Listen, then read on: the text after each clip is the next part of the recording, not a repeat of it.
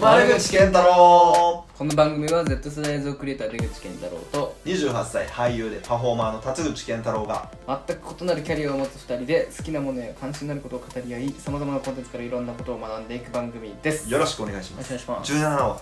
第17話。よろしく。今日はあのこの前僕がねあの酔っ払って変な話宇宙の話をしてしまったんでちょっと普通に戻してはちょっとパラレルワールド。いいや普通じゃないですよ。全然だってさ、はい。ドラゴンボールでも出てくるしさ、はいはいはい、ね、アニメでも出てくる。いろんなアニメ出てくるじゃない出ですか、てくるですね。ね。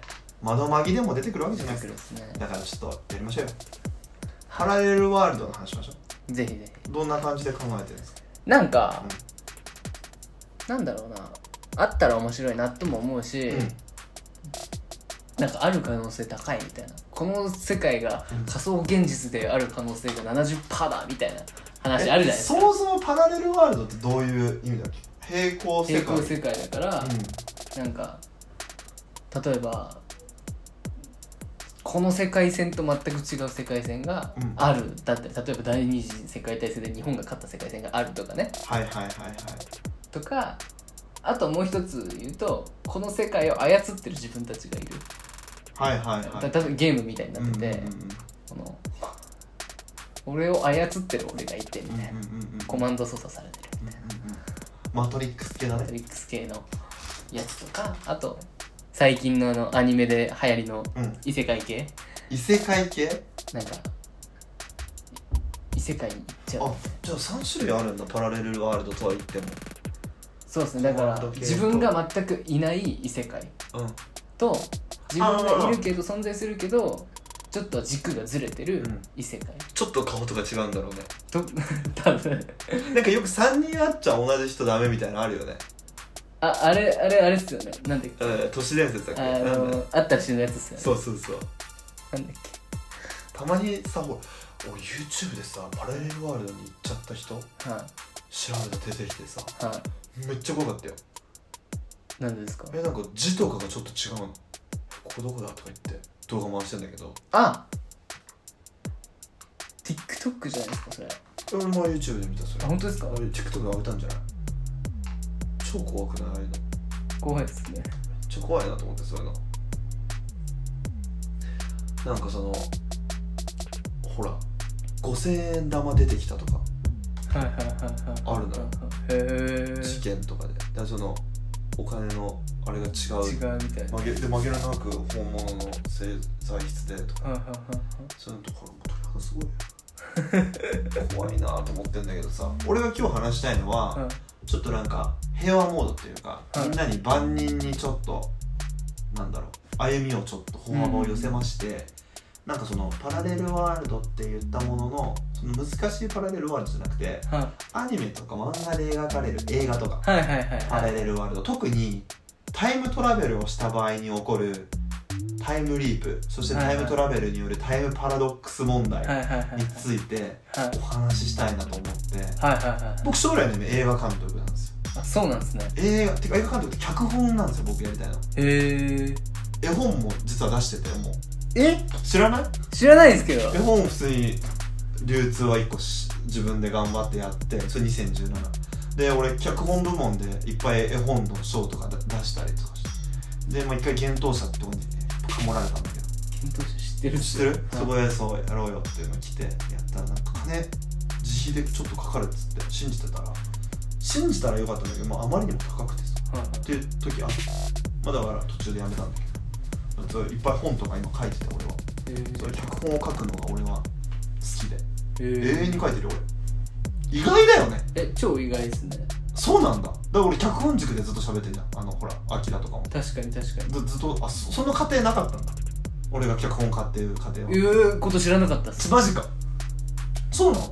えこのセッションを経てさなんか一緒に撮ろうよみたいになるんじゃなかったの俺ら？いやそれはめっちゃあるっすけど、うんなんか脚本だとは思ってなかった。なんだと思ってたの？いやもちろんそのは一応俳優って言ってたあらあそういうことか。演者とか演出とかあそっち系だと思っあ全然脚本ずっと。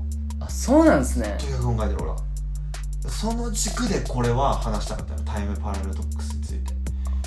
で何が起きてるかっていうと「ドラゴンボール」でさはいはい。ドラゴンボールは通ってる。いや見てないんですよね実は。うんじゃあえー、っとえー、っと例えるならさ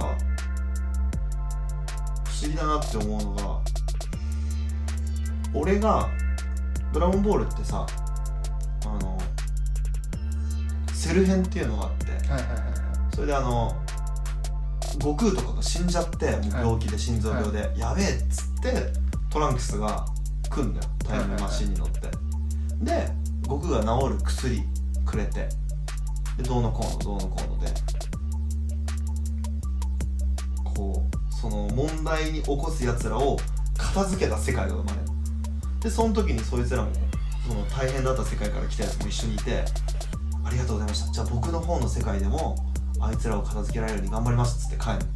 そしたらそっちの世界はもちろんさその敵まだ暴れてんじゃん。でそいつがやっつけてこっちの世界は平和ってなるけどもう違う世界じゃん。そうですね。タイムタイムスリップしたけどタイムトラベルしたけど違う世界生きてる。たくさんできる。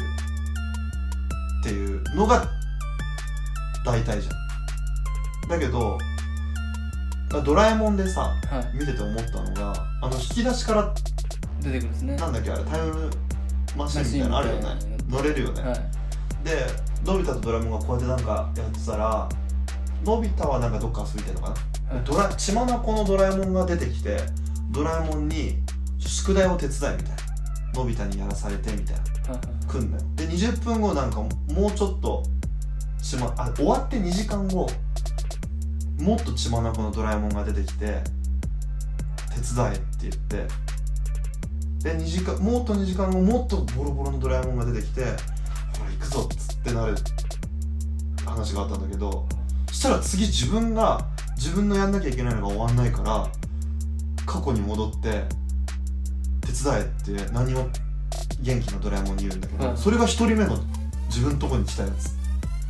はあはあはっていうのでまただから最後に来たやつはボロボロだったっていうか、はいはい何回だから2時間経つたびに自分に連れてかれて戻って「はあ」って言ったらっていうのを繰り返しててそれが4回4回起こるで疲れたって言ってて「はあ」って言って見てたんだけどフィニアスとパーブっていうディズニーチャンネルのはいあの鴨の橋ペリーが出るやつがすごいストーリーがしっかりしてて二段構成で最後一つに重なって終わるのがすごい面白いから好きで見てるんだけどその時にあのータイムマシンだったのよそれも、でもそれでこう戻ってどうのこうのしてここの昔ん？過去のお姉ちゃん連れてきて未来のお姉ちゃん連れてきてどうのこうのどうのこうのやった後にで3人ぐらいお姉ちゃん揃ったの。でそこで天才の弟たちがいるんだけどそれがこうやって揃って「あじゃああなたはあの時のあの時のあのでお姉ちゃんなんだ」って3人言ってでその1人に「ってことはこの時のお姉ちゃんはもうこのことが起こってないから存在しないはずだよね」って言ったら「あっ」って言ってピコって消えんの。ってことはそれは「ドラゴンボール」とかと違うんだよね。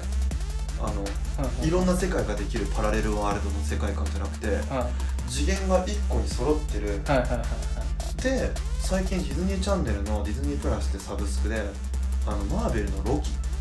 はいはいはい。あの変なやついいんじゃない、はい。トナカイ君みたいなやつ。あのアベンジャーズの敵。はい。あれ主人公のドラマ始まったのあらしいですね。なんかロキ最近流行ってないですか？あれ何なのと思って、い大っ嫌いだよアベンジャーズ何が面白いのっつってでもロキの1話見たら、はいロキほぼ関係なくて、そのタイムトラベルとか、いパラドックスでいろんなワールドを作っちゃうと大変だからそれを警備してるやつらがいる。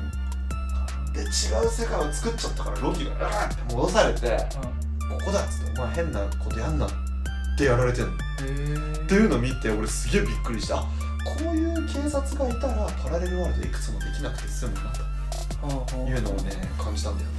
だからフィニアスとパーフはこれ版でドラゴンボールもドラえもんもいろんなパラレルワールド版いろんなタイムマシンを扱った子供用のアニメに2パターンあるなっていうのを見出して一人ですごいニヤニヤして3ヶ月前ツイートしたら誰もわかんねえって それをなんかちっちゃい子が来たから「ドラゴンボール好き」ってその話になったから、でこうやってさタイムトラベルについてこうなると思うんだけどさって10歳の子に「どう思うどう思う?」って言ったらさそのパパが「ごめんね」って。っていうのが3ヶ月前あって、ちなみになんですけどあのポットライト理論ってご存知ですか？教えて。あ知ってる。はい。あれでしょ？素粒子の問題でしょ？この世界の。そうですね。実は世界ってだ,、から時間軸の話でじ時間軸ってこうまっすぐ進んでる前提じゃないですか。で大体どういうパラレルワールド作品もあのパラレルワールドについては肯定するんだけど時間軸の一定についてはあ時間軸は全部まっすぐじゃないですか、どこも。うん、うん、だけどあれなんでだろうね。なんでなんですかね？だからあでもまあ時間軸がまっすぐが普通だよ。普通だよ。だからまっすぐじゃないですか、うん。でも実はそうじゃないんじゃないかっていうそうだよね。話ですね。それがさっきのアセンションに戻るわ。へ次元上昇だから。今俺ら3次元にいるじゃん、はいはいで2次元のアニメ好きじゃん。はで今アセンションが起きて、はい。それをなったやつが使えるのが3から5次元全部使える。いやば。自分がね人間として。で何が起きると思うじゃん。45次元で時間感覚だってあ完全に、ね。だから要はこう回ってる世界でこのペースではい。こう一緒に回ることもできてこういうふうにゆっくり行くこともできるから自分の感覚によって。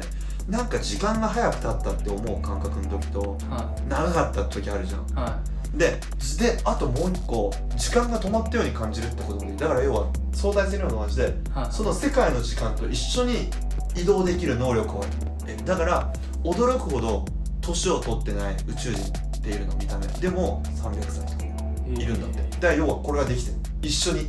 はあんま俺のことをスピってるとか変なこと言ってるって思わなくていいと思う。これは今の本当にそれスポットライト理論と通じてんの。あそうですよね。でも3から5次元を移動することができればでもそういうことできるってこってことってこと。だから本当にに頭でもそうなってる。でで宇宙は14次元まであんだってへえこれはマジマジマジ。なんか14次元なんですよ。高校の時の先生10次元っつって実だじゃあ14まで増えたのかも。増えたんですねパラレルワールドの世界をちょっと俺らが語るとこうなるってこと。で俺はその辺を扱ったものをなんか書きたいな。おもろいですおねもろいでしょ。おもろいですね。ちょっと具現化しようぜ。いいなんか映画って面白いじゃん。ちゃんとさつけてやろう。間違いない。だから俺それは4 5 0代でやる自分も絶対映画関わりたいです。映画ちょっとやろうぜ。あと20年。それもだってさいろいろさ自分のなんか積み重ねたりさ大事じゃん。そうですね。間違いなく。マジ考えて。ということで。丸口健太郎